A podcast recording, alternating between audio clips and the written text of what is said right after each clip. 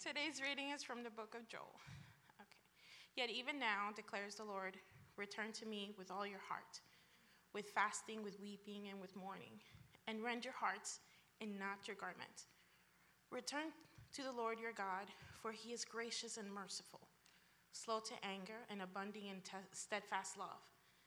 And he relents over disasters. Who knows whether he will not turn and relent, and leaving a blessing behind him? A grain offering and a drink offering for the Lord your God. Blow the trumpet in Zion, consecrate a fast, call a solemn assembly, gather the people, consec- consecrate the congregation, assemble the elders, gather the children, even nursing infants. Let the bride, bridegroom leave his room, and the bride her chamber. Between the vestibule and the altar, let the priests, the ministers, of the Lord weep and say, Spare your people, O Lord, and make not your heritage a reproach byword among the nations. Why should they, why should they say among the peoples, Where is their God? It's a long one, And it shall come to pass afterwards that I will pour out my spirit on all flesh. Your sons and your daughters shall prophesy. Your old men shall dream dreams, and your young men shall see visions. Even on, even on the male and female servants in those days, I will pour out my spirit. And I will show wonders in the heavens, on the earth, blood and fire and columns of smoke. The sun shall turn to darkness and the moon to blood before the great and awesome day of the Lord comes. And it shall come to pass that everyone who calls on the name of the Lord shall be saved. For in Mount Zion and in Jerusalem there shall be those who escape, as the Lord has said, and among the survivors shall be those whom the Lord calls. This is the word of the Lord. Please be seated.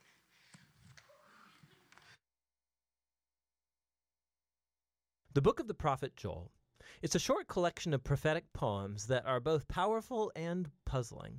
Joel is unique among the prophets for a few reasons. First of all, there's no explicit indication of when this book was written. It's most likely the period of Ezra Nehemiah after the return from the exile, because he mentions Jerusalem and the temple, but there doesn't seem to be any kings. Also unique is that Joel is clearly familiar with many other scriptural books. He alludes to or quotes from the prophets Isaiah, Amos, Zephaniah, Nahum, Obadiah, Ezekiel, Malachi, even the book of Exodus. And this is connected connected with the last unique feature, and that's that Joel never accuses Israel of any specific sin. So, like many of the other prophets, he announces that God's judgment is coming to confront Israel's sin, but he never says why.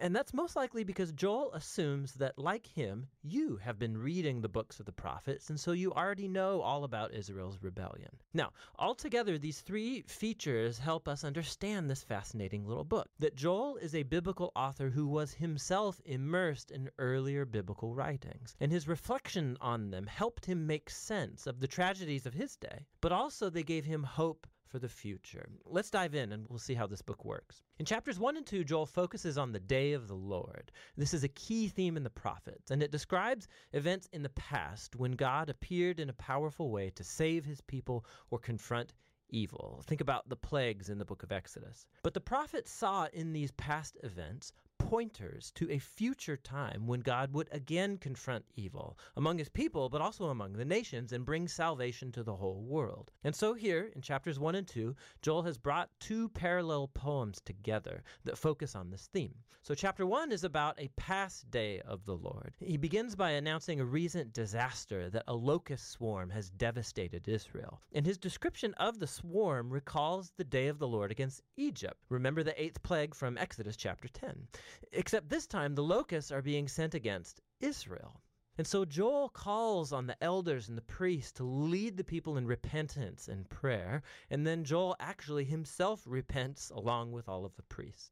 Chapter 2 comes alongside, and it has the same poetic design and flow of thought. So Joel announces another day of the Lord, except this time it's future, not past. It's an imminent disaster coming on Jerusalem. And he begins describing what seems like another wave of locusts, but he uses military and cosmic imagery. So the locusts become God's army, like cavalry and soldiers that are marching and destroying everything in their path. And the sun is darkened, and the earth quakes, and Joel says, The day of the Lord, it's dreadful. Who can endure it? And so once more, Joel calls on the people to pray and repent. And he says how to rend your hearts, not your garments, and return to your God. In other words, Joel knows that repentance can be just a show that you put on to get out of trouble. And he says God's not interested in that. He wants genuine change for his people to stop their selfishness and evil. And then Joel says why Israel should repent because God is gracious and compassionate, he's slow to anger, and he's full of love. He's quoting here from the book of Exodus about how God forgave Israel after they made the golden calf. And from that story, Joel learned that God's mercy and love is more powerful than his wrath and judgment. And so he leads the priests in acts of repentance and prayer, asking God to spare his people. Then, right after these two poems, the scene shifts, and we have a short narrative about God's response to the repentance of Joel and the people. So God was filled with passion for his land, and he had pity on his people. And then God says he's going to reverse the devastating effects of this day of the Lord and turn it from judgment into salvation. So, first, he's going to defeat the threatening invaders, which were presumably the locusts, and he's going to turn them all away to their own ruin. Then he's going to restore the devastated land and bring it back to life, making it abundant once more. And finally, God says he's going to bring his divine presence among his people. It will become real and accessible to everyone. Now, up to this point, the poems tell a powerful story about Joel leading Israel to see how their sin led to disaster and divine judgment, and that with the God of mercy there is always hope. But Joel sees in all of these past events an image of the future day of the Lord.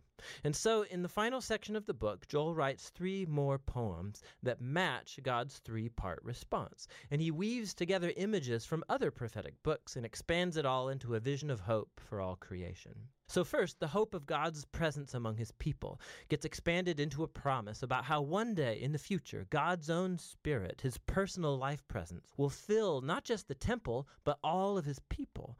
And here Joel is drawing upon the promises of Isaiah and Jeremiah and Ezekiel that God's Spirit would come to transform and empower his people so that they can truly love and follow him. Joel then picks up God's promise that he'll confront the threatening invader. And Joel sees in these ravaging locusts a similarity to the arrogant, violent nations of his own day that ravage and oppress people. And so he draws upon the promises of Isaiah and Zephaniah and Ezekiel about the future day of the Lord, when God will confront evil among all the nations and turn their violence back on themselves, bringing justice to right all wrongs. And finally, Joel picks up the images of the land's restoration, and he sees here a hope for the renewal of all creation. So he draws on the promises of Isaiah and Ezekiel and Zechariah that God's final day of justice will be followed by a restoration of the entire world, a new Eden, where God's presence in Jerusalem will flow out like a river and bring about cosmic renewal. And so Joel's poem ends with God's forgiveness and mercy opening up a whole new creation. And so this little book of Joel, it explores profound ideas about how human sin and failure wreak such devastating destruction in our world, about how God longs to show mercy to those who will just own up to their sin and confess it, and about how all of that leads us to hope that God will one day defeat evil in our world, but also inside of us, and bring his healing presence to make all things new. And that's what the book of Joel is all about.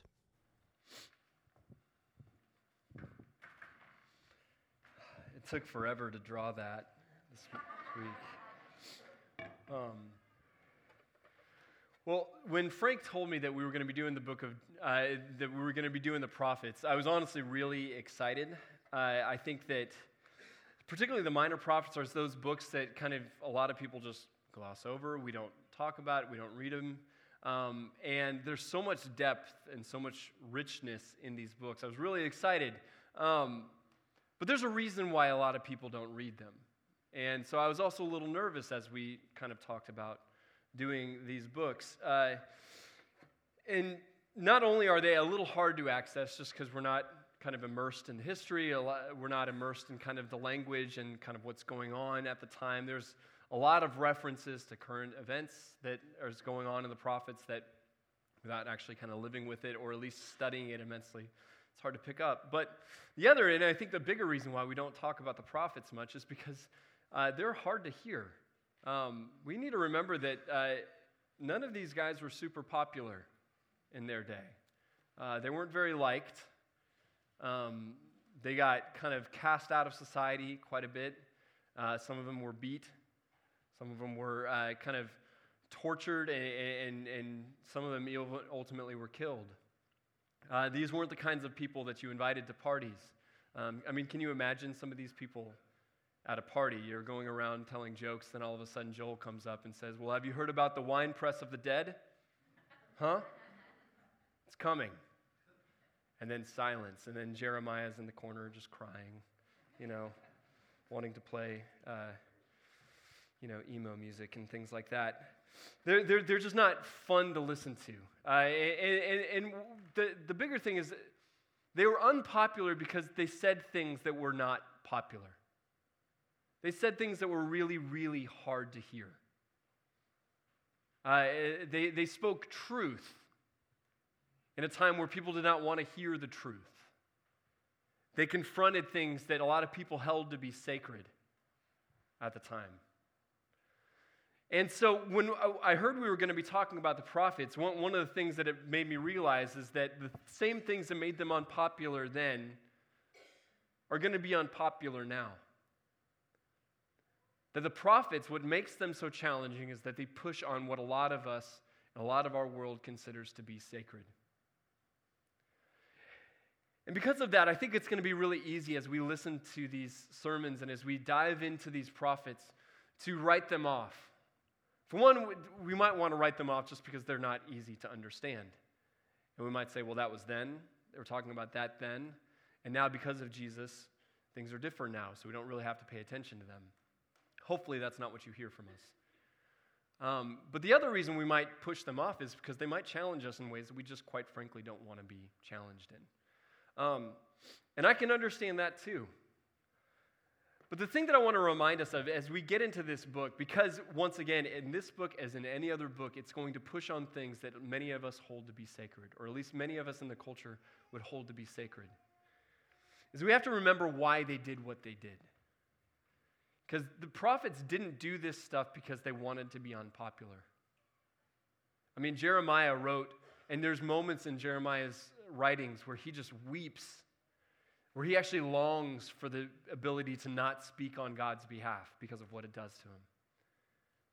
He actually, Jeremiah 20, if you want to read it later, talks all about this reality where Jeremiah just wishes he could stay silent because of all the devastation it's done in his own personal life because he speaks on behalf of God.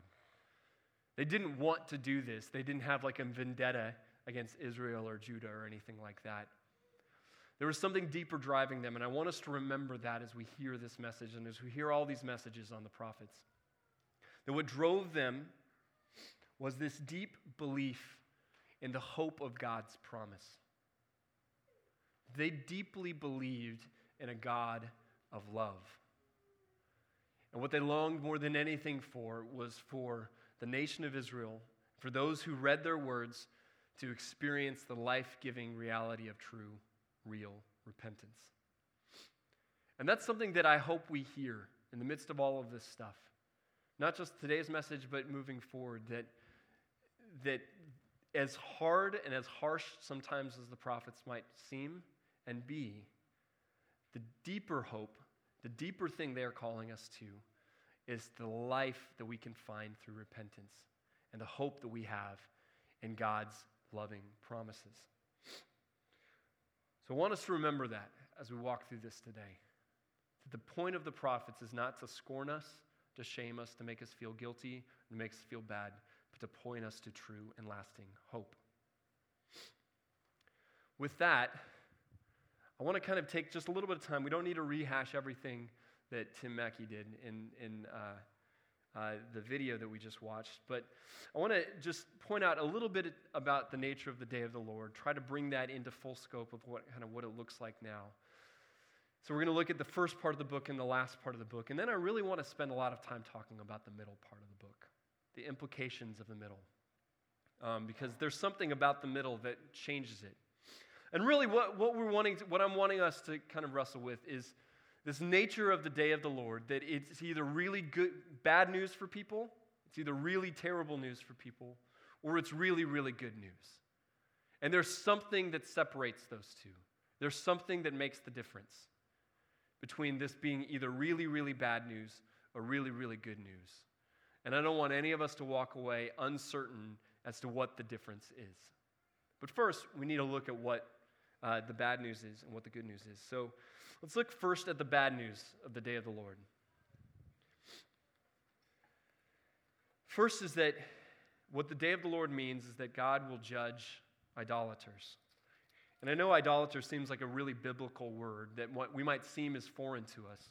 And I think a lot of us feel that way because we're not worshiping sticks or stones or, or statues or anything like that. And because of that, we think, well, we don't really live in a world that struggles with idolatry. But the truth is, idolatry is just anything we place our hope in that we're trying to make do what only God can do. Because of that, we are living in a world of idolatry. John Calvin describes the human heart as a factory for idols. So the fact that idol- idolaters is not an ancient term, it's irrelevant, it's a modern term, it's a, it's a constantly present term. And what the day of the Lord means is that God will bring judgment to those who choose to live in idolatry. Joel chapter 1, verse 4 starts with What the cutting locust left, the swarming locust has eaten. What the swarming locust left, the hopping locust has eaten. What the hopping locust left, the destroying locust has eaten. He's imagining this idea of these locusts coming in and destroying all of the crops and everything that they have. And as it says, everything gets eaten. In verse 5, it says, Awake, you drunkards, and weep and wail, all you drinkers of wine, because of the sweet wine, for it is cut off from your mouth. For a nation has come up against my land, powerful and beyond number. Its teeth are lion's teeth, and it has the fangs of a lioness. It has laid waste my vine and splintered my fig tree. It has stripped off their bark and thrown it down. Their branches are made white. Later in chapter 2, verse 3, it says, Fire devours before them, and behind them a flame burns. The land is like the Garden of Eden before them, but behind them a desolate wilderness, and nothing escapes them. He describes this as this basically, there's this beautiful reality, this paradise. what the day of the Lord means is that all of it's going to be destroyed, all of it will be eaten up, all of it will be consumed in the fire. I couldn't help but thinking of the actual fires in California as we see this all over the news.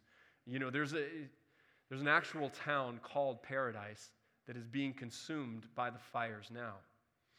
I remember uh, Lauren and I, we took our, our kids camping in Malibu, uh, not on the beach, but like kind of back in the mountains behind Malibu. And I mean, if you've been over there, it's beautiful. It's like the Garden of Eden, or at least what I imagine the Garden of Eden being like. We were there. Now, the camping trip didn't end well because a, a tarantula walked through the middle of our campsite, and we came home and we sold all of our camping gear. And but apart from that moment, it was really, I mean, it's beautiful. And we're looking at these, this video of literally that same spot that we were at just being ravished by fire. And that's the image of what it is. Before the fires is, the, is Eden, and after it is this desolate wilderness. Joel is speaking in no uncertain tor- terms of the bad news and destruction that will come from the judgment on the day of the Lord. But it's not just that they're going to ju- that, that the Lord will judge kind of those who have given their life and devoted their lives to idolatry, but he'll actually destroy the idols themselves, the very things that people have put their hope in. In Joel 1 8 through 12, it says this Laments like a virgin wearing sackcloth for the bridegroom of her youth. The grain offering and the drink offering are cut off from the house of the Lord. The priests mourn, the ministers of the Lord. The fields are destroyed, the grounds mourn because the grain is destroyed.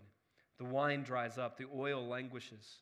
Be ashamed, O tillers of the soil. Wail, O vine dressers, for the wheat and the barley, because the harvest of the field has perished.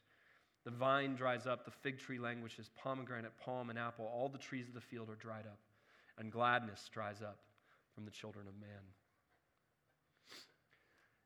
See, not only are, are, are, are, the people judged, but, but the idols that have kept the people captive are judged as well, are consumed. These things that people have placed their hope in, their comfort in, their security in, are all gone in the day of the Lord, in this judgment that comes according to Joel. If we were to read it today and think of it today, it would be him going through and saying, God will strip away all the oil that we have that fuels literally our life.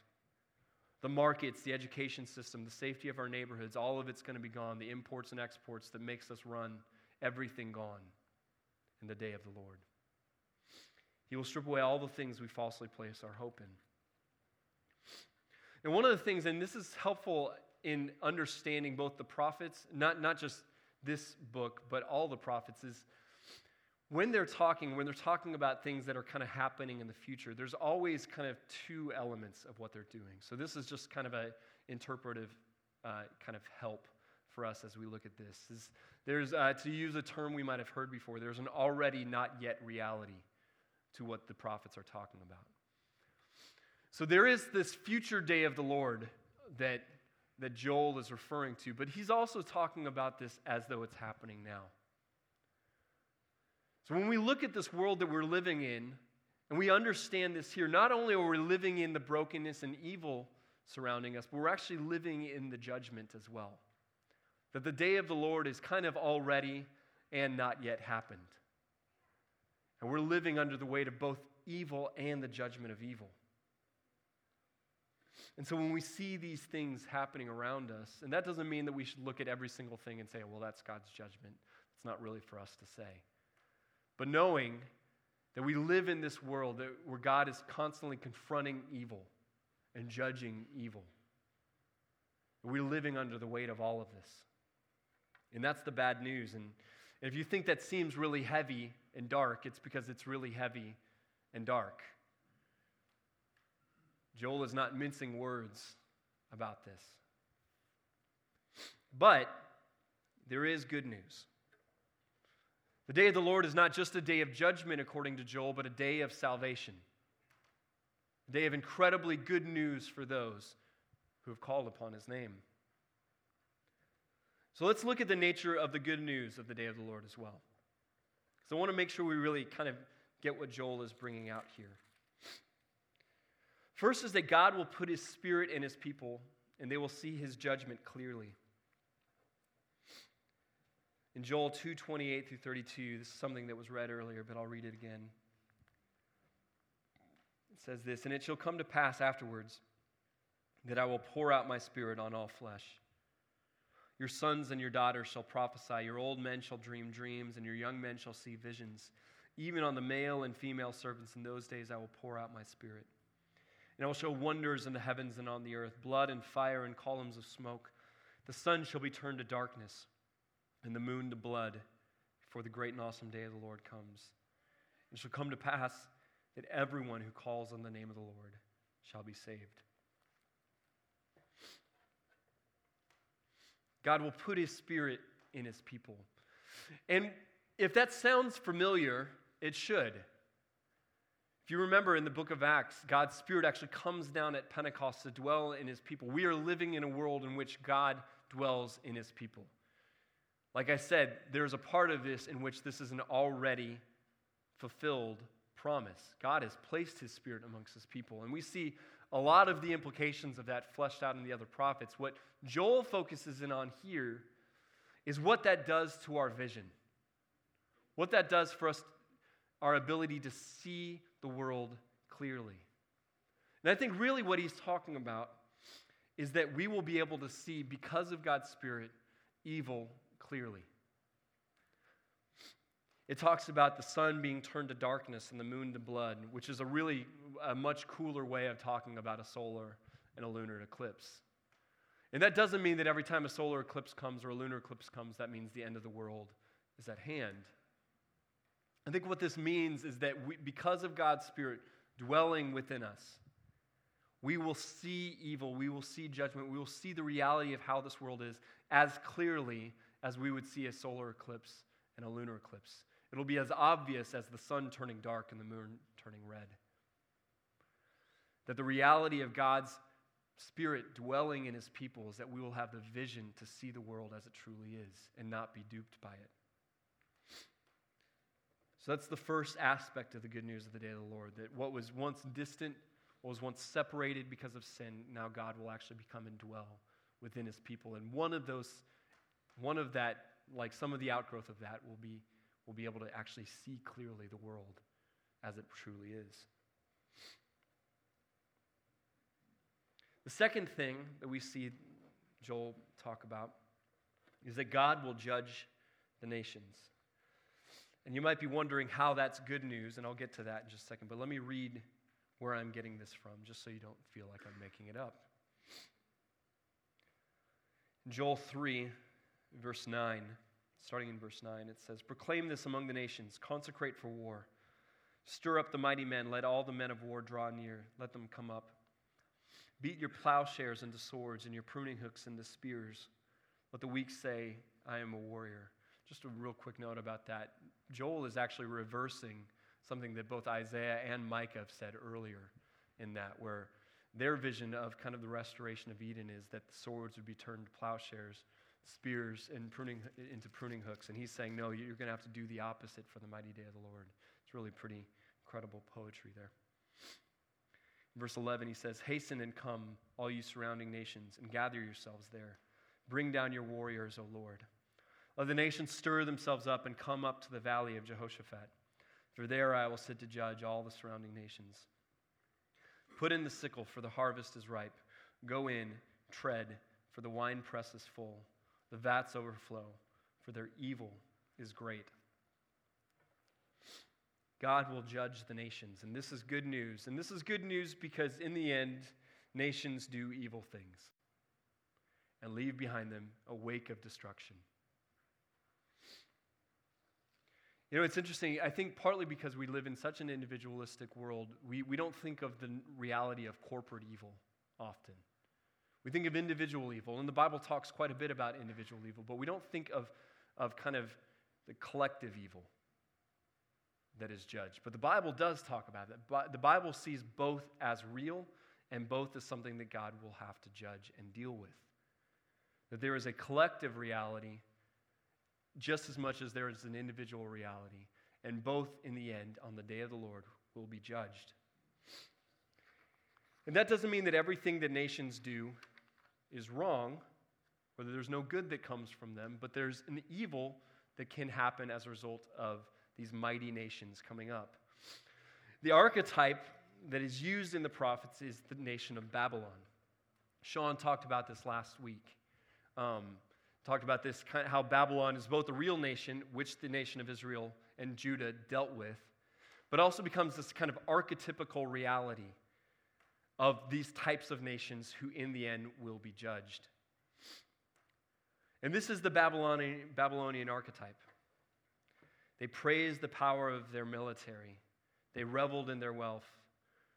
They only cared about Babylon. They were a Babylon first nation.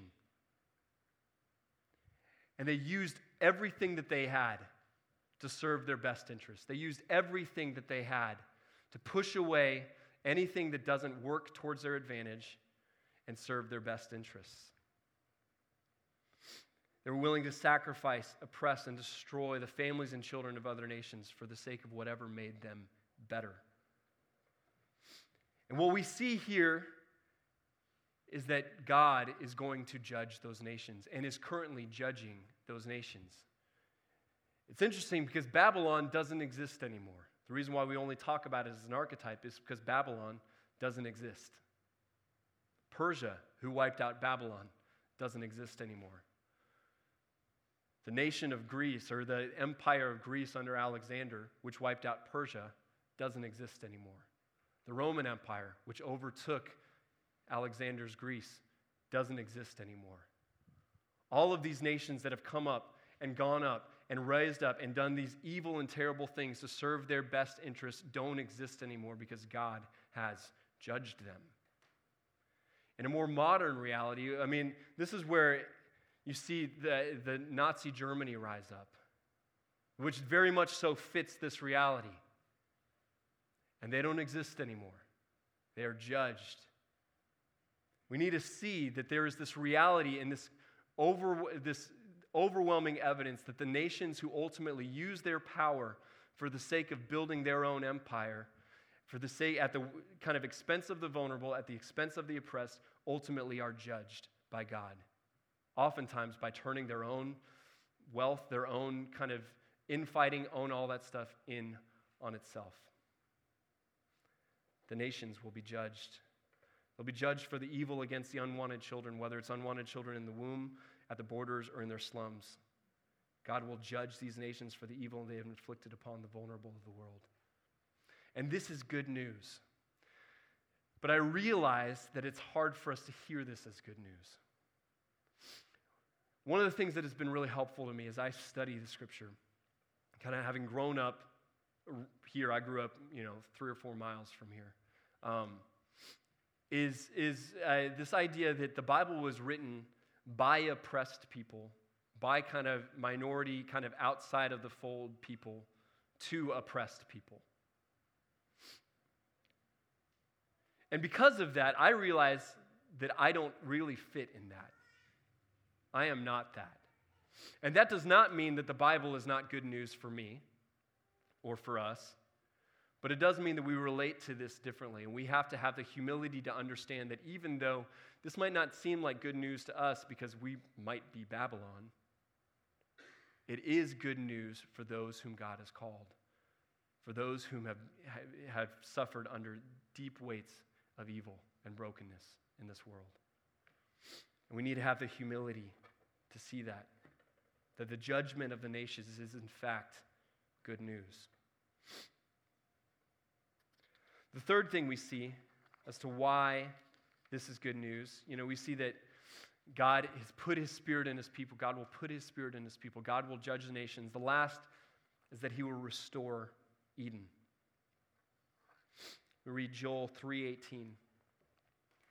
He says, "And in that day the mountains shall drip sweet wine, and the hills shall flow with milk, and all the stream beds of Judah shall flow with water." and a fountain shall come forth from the house of the Lord and water the valley of Shittim. This is the beauty of the kingdom. This is, this is what ultimately he's pointing us to. That all of these things that have been devastated, all of this carnage that has happened as a result of both evil and the judgment of evil, will one day be restored. And all of this will be returned to what it used to be. I think my favorite way of uh, this has been depicted is right at the end of the Chronicles of Narnia, when all of them get to enter into uh, kind of through the gate and enter into this kind of true Narnia, as they call it. And they come in and they start to look and they see all things that they recognize mountains and trees, but things are greener than they've ever seen before, and mountains are bigger than they've ever seen before. And they run and they can't stop running.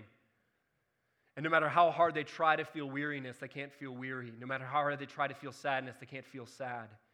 And they go, and it says they go further up and further in. And the more and more they come into this, they realize that this is the true, real world that they've always longed for, that they've always seen, and that they dwelled in this world filled with shadows before. I think that's what this means. That's what this hope is. Is that we're living in what C.S. Lewis calls in that the shadowlands, that we get images, we get a glimpse of what this looks like, but we've never fully experienced life and world the way it was ever meant to be. And in this, we get to. We get to live in a world where government serves the best interest of all people. Imagine that. People in the people and soil and, and all of the various aspects of creation work together, not work against each other. Sin no longer tears apart relationships. Imagine what it would be like to not be afraid of the people that you feel are closest to you are, are not just lying to you. The people at work aren't stabbing you in the back and going behind you. Imagine what that would feel like to know that your kids are just being honest with you.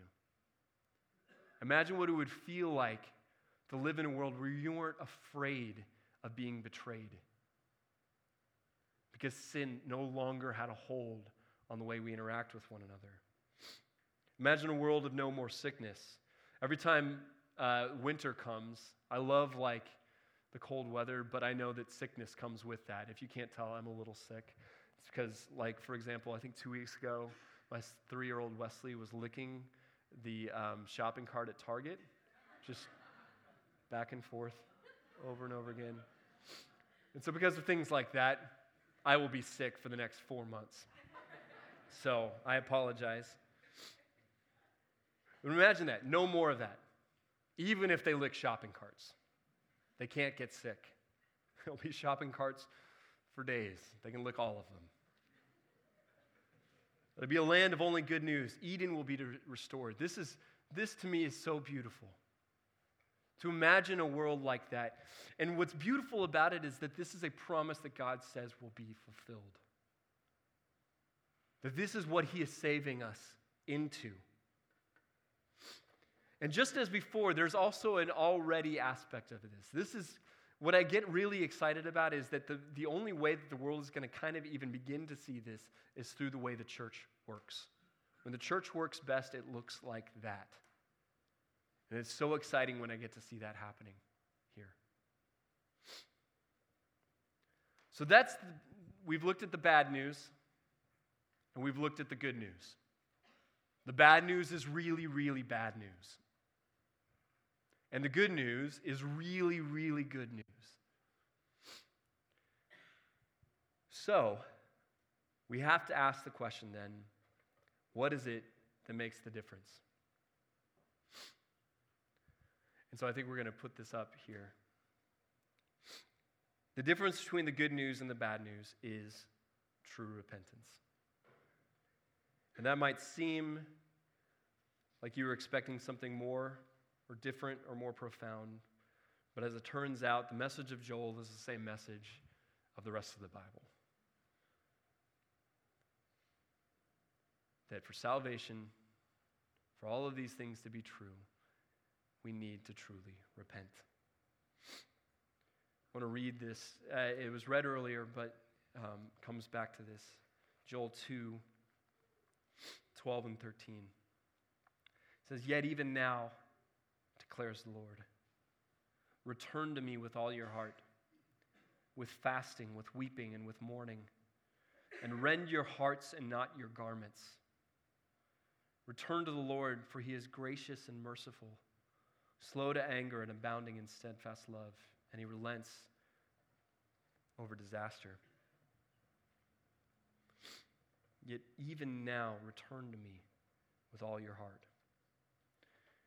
I can hear the mourning and anxiousness in Joel's voice as he says this. Remember, this isn't, Joel is not one of the first prophets, he's one of the last prophets. And he's recounting a message that was told from Hosea, Isaiah, Jeremiah, Micah, Amos, Hosea. All of these people have said the same thing. They have painted this incredible picture of the beauty of what life will come through redemption of what it would be like the healing, the restoration, the goodness of God in the midst of all this. The God is a God of steadfast love and mercy. They've painted this picture, yet even then, they ignored it. Joel is having to say the same thing over and over and over again, and you can hear it in the way he talks about it. That there's a sadness in it all, a longing for it to be true. Because he looked around him and they were willing to go through the motions of repentance. If, in fact, this is when he wrote it, and I, and I agree with Tim Mackie that Joel was writing later, probably after they have returned from exile and were living back in Israel at the time. They were going to the temple. They were making sacrifices. They were doing the things that they were supposed to be doing. Yet Joel looked around and said, You're doing all of these things, but you have not given your hearts. You have rendered your garments but not your hearts. You've come so close, but you've not come all the way. C.S. Lewis wrote another book called The Great Divorce. Um, and it's really a, it's, it's an incredible book. It's a weird book. If you've never read it, I'll warn you, it's a weird book, even for C.S. Lewis. Um, and it's basically this, this book uh, kind of about the nature of repentance. What does it take for a person to truly repent? And, and more so, what does it take for somebody be, to be actually separated from God? Um, it starts with these people living in what he calls a gray town, which sometimes seems to me like a nice idea. Um, but it's raining all the time. It's even raining inside. Everybody's dreary. Everybody's miserable. Everybody's lonely. And this bus shows up, and, and they say, okay, well, if you can wait and get on the bus, we'll take you to somewhere else. And there's a bunch of people in line, and the majority of the people in line get frustrated and leave before the bus even takes off, which I think is C.S. Lewis just being funny. Um, and they get in, and it escapes, and ultimately, this bus takes them to what kind of over through the clouds into this like beautiful dawn sky and to what he calls the foothills of heaven. And it's basically these conversations. And no, this is not like good theology or anything like that. This is imaginative speculation and stuff like that. But he's setting up a scenario in which people are talking to point out the reality of how close people can come to salvation, how close people can come to repentance and then turn away and then turn back. Over and over again, these different people will come forward and look and peer into them. And what's interesting is they get closer and all, they become more like ghosts. And these blades of grass that are beautiful and, and these mountains and fields and all that stuff, they step on them, it's painful to them. And they're assured that as long as they kind of enter into this and truly repent, that they'll kind of be made whole and all of that stuff. But most of them don't actually make it in. Most of them turn away for various reasons. And he looks at this, and, and what he's kind of ultimately saying is it's amazing how people can come so close that they can actually stand at the foothills of heaven and still turn back because they're willing to give everything but truly repent. He says this is one of the lines, and I, and I think it's so incredible. He says, There have been men before who got so interested in proving the existence of God that they came to care nothing for God Himself, as if the good Lord had nothing to do but to exist. There have been some who were so preoccupied with spreading Christianity that they never gave a thought to Christ. And I think that this is, this is the thing that we need to wrestle with with the book of Joel. This is the deep and heavy truth that we have to confront. That we can get so close to this and not truly repent. I think that's a terrifying reality if I'm being honest. And it's not just the book of Joel. Jesus in, in the book of Matthew talks about this how people will come and stand before the judgment seat and say, I cast out demons in your name, I healed in your name, I did all of these things in your name. And he will look at them and says, I do not know you. And the difference is true repentance. That we can come so close and never really give Him our hearts. And I think this is something that we have to wrestle with. That many of us, some of us here, not many of us, hopefully not many of us, are willing to give our time, our money, our voices, our retweets and likes, our Sundays and our Wednesdays. We're willing to give everything but our hearts. And if in the end, that's what, the, that's what we've done, we've given everything, we've rendered our garments, we've brought our sacrifices, we've showed up, we gave our money, we gave our time, we gave all of these things, but never gave God our hearts, then in the end, God will say, I did not know you. Because that's the difference between it being really, really bad news and really, really good news.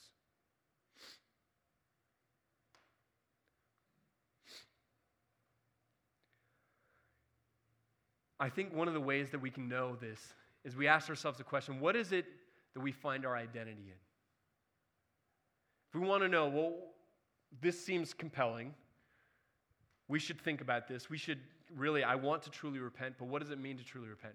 Do I even need to truly repent? We have to ask these questions. Well, what is our identity in? What things in our life, if they were taken away, would mean that we were just wiped out and miserable? Do we ever get incredibly angry over something that if we stepped away, realize we shouldn't really be all that angry about?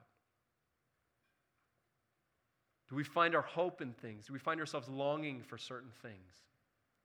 Not for God, not for Christ. Because that's how we can tell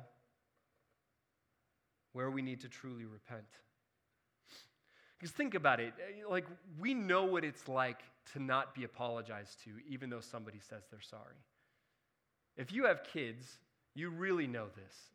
Like, the other week, like, we had to tell our kids, hey, you need to apologize for deconstructing our playset and throwing a slide at the other person. Like, that's a real thing that happened. They took apart the entire playset and then threw it at each other. and this happens, and they come over and say, sorry, and they run away. like, that doesn't work. That's not fixing anything.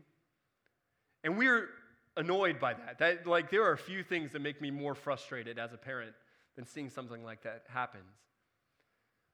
But we need to know that, like, when we do that to God, it's the same thing. When there's not a legitimate repentance for what's gone on, God hears it the same way. It just doesn't work. It's not being sorry, it's not truly turning around. And that is what God is calling us to. True repentance means that our hope is not in a blue wave or in a conservative Supreme Court justice appointment. It's in neither, neither of those things. It means that it's not in a bull market or a bear market. It's not in our zip code or how pinnable our living room is. It's not in the quality of our kids' education. It's not in the boat we're looking forward to buying in retirement. It's not in our wealth or in, and it's not in our beauty. It's not in our nation or our party. It's not in our career or our education. It's not in any of those things. True repentance means that our hope is in the Lord. And we are willing to lose all of those things for the sake of following Him. It's interesting. We talk about grace, and, and, and I hope you hear this that grace is something that God gives freely. God gives it freely. We, have, we don't have to do anything to earn God's love or make ourselves more likable, more lovable, or more redeemable. But there's this other side that I think we, we fear to talk about. That yes, God's grace is free, but it costs us everything. True repentance costs us everything. And if we are not willing to do that when the locusts come, we will be consumed with everybody else. And if that seems terrifying, it's because it is. So, as we continue, I'm going to ask the band to come forward. I, I want to give us just time to sit in this. I want to give us some time before we sing, before we take communion. Uh, the band is going to play. You don't have to get up. I'm not going to make you dance or anything like that. Um, praise God. Um, I'm not going to make anybody do anything like that. I just want you to sit where you are. If you're willing to bow your head, if you're willing to do that, if not, just I want you to ask God this question Is there anything in my life that's keeping me from you? Is there anything in my life that I need to truly repent of? You might have hated this message, and that's fine.